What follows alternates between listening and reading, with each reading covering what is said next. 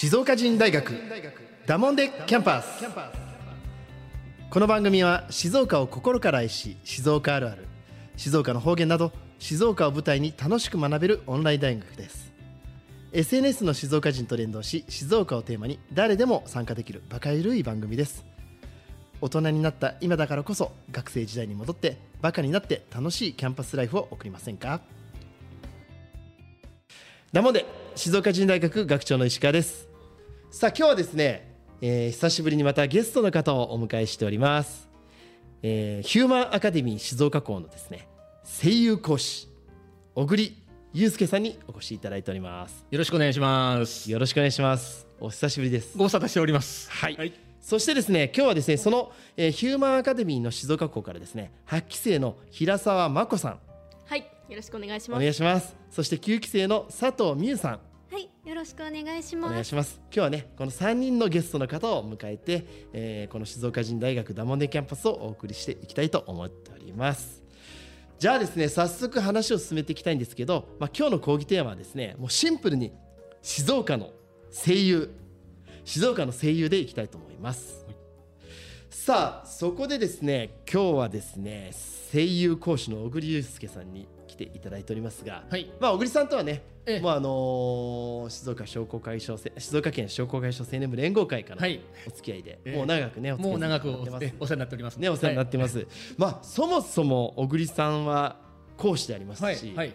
まあ、声優をやられてて、はいすごいですよね僕あの一緒に活動してる時からウィキペディアに載ってるよ 小栗さんウィキペディアに載ってるよっていうところで小栗さんどんな形で声優今までやられたっていうのも少しちょっと教えてもらっていいですか、はい。えーそうですね。あのー大学生の時に、えーちょうど東京に行ってまして、ええ。でそこで大学生活と、えー養成所を二足のわらじでおやってたんですよ。はい。で、まあ、大学3年生から始めてたもんですから、やっぱし大学4年生になると就職活動がはい。始まってしまって、でしゅあのーまあ、それで結局1回は夢を諦めて就職したんですけど、ええ。そこがあのーとある、えー大きな、えーアミューズメント会社、えーはい。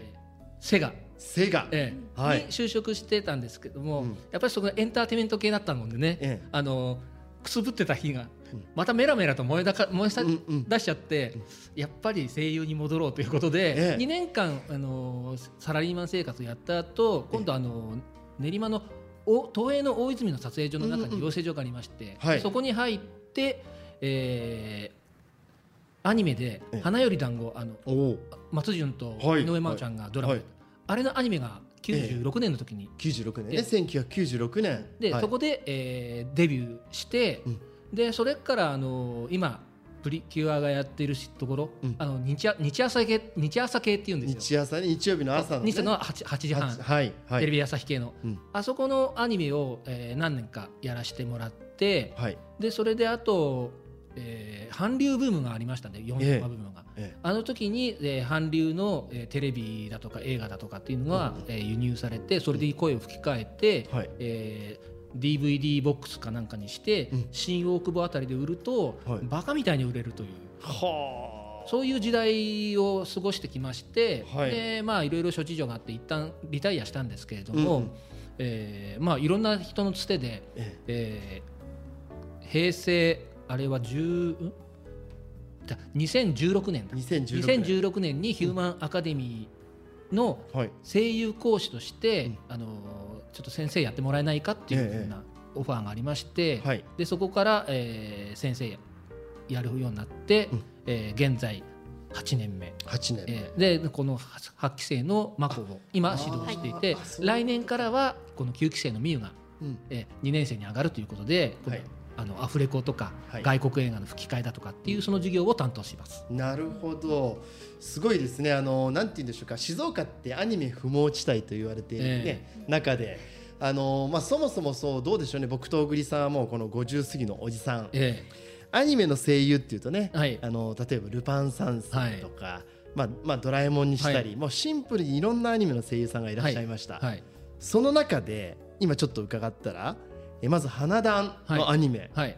何の役やってたんですか？僕は、えーとあそこ時は、まあそこの高校生のはい。役をやってたんですけども、はい。でその後また追加オーディあのあキャラクターが追加されるっていうことで、はい。えーっと外国人のはい。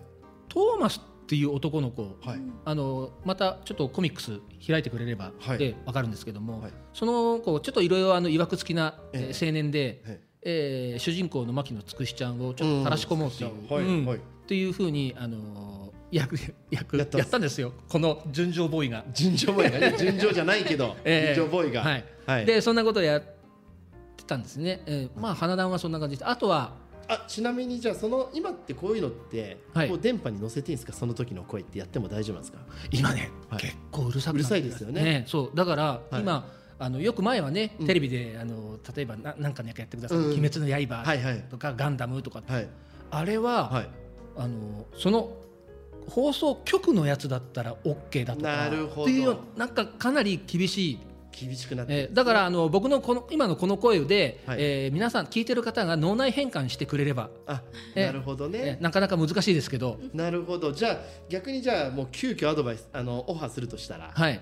えーとじゃあそういうもう決められたそのね、えーキャラクターは難しいけども、えどうでしょうかね。あの商工会所青年部の時に、はい。えー PV を、はい。えー作ったんですよね。その時の声で、はい。ちょっと小栗さんもう一回改めてちょっと自己紹介してもらっていいですか？ここから声優の小栗さんをちょっと見たいですね。申し遅れました、えー沼津商工会議所青年部平成29年度会長を仰せつかっております小栗祐介と申します。どうぞよろしくお願いいたしますこれが声優ですか。こういうのってどうなんですか。この切り替えのタイミングとか、はい。もうちょっと声のトーンって違うじゃないですか、はいはい、まあ、当然プロなんで、はい。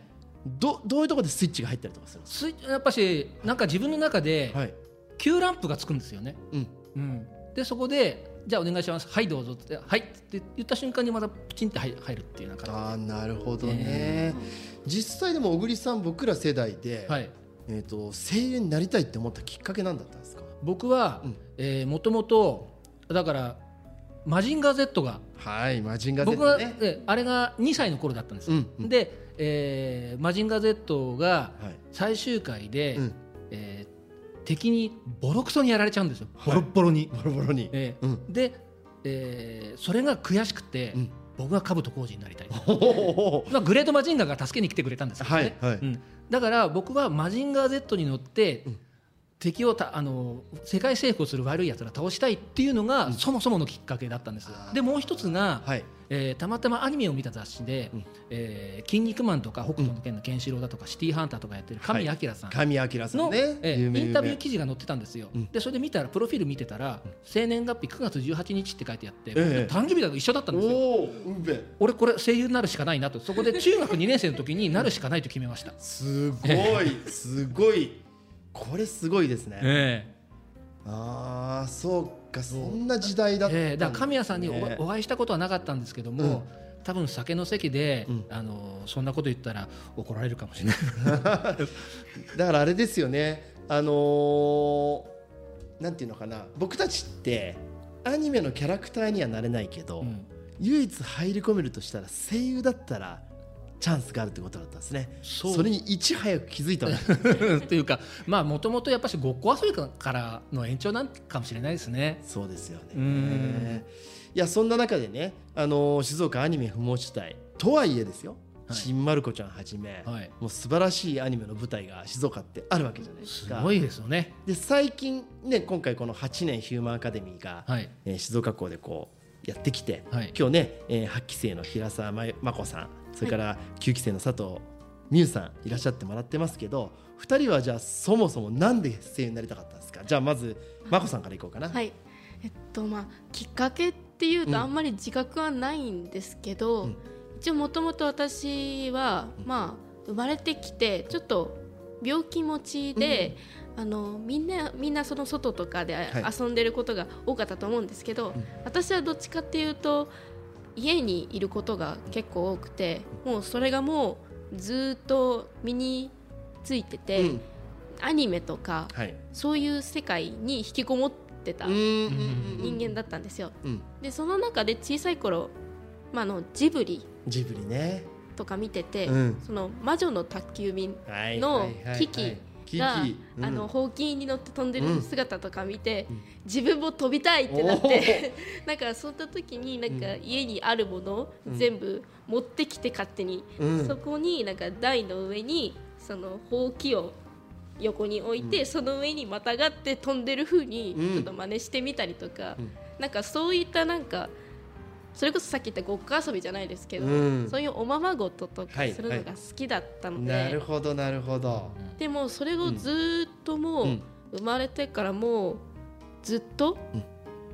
そして生きてきたので、なんか自分の将来とかうん。を考えた時に、なんか自分もそういう声優じゃないですけど、なんか演劇として表現したいなってなって、その時に見つけたのが声声優。優という道でしたね。なるほどね。素敵ですね。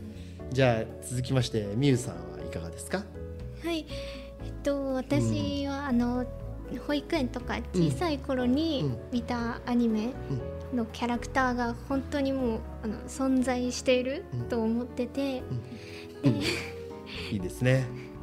それであのそのキャラクターショーとか、もうその声がうん。実際あの目の前で動いているうん。キャラとあの声が一緒に聞こえてくるから、存在してるんだなと思ってたんですけど、ん。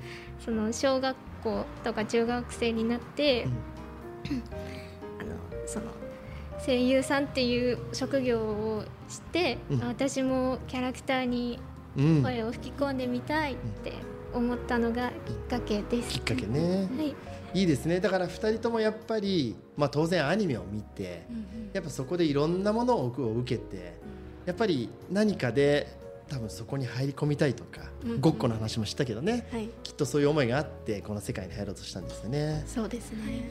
これね静岡人大学ねいつもよくあるんですけどすぐ時間が足りなくなります。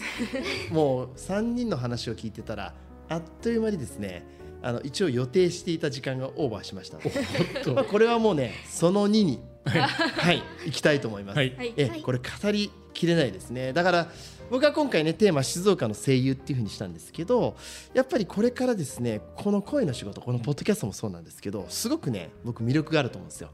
次回はですねもうちょっとこの静岡の声優を、えーやってる方そして目指してる方このお三方にですねもうちょっとまた深い話を聞いていきたいと思います。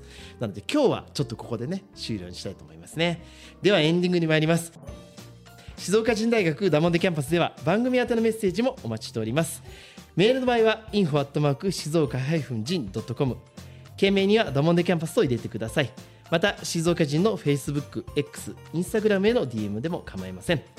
ハッシュタグ静岡人大学をつけて投稿をお願いいたします。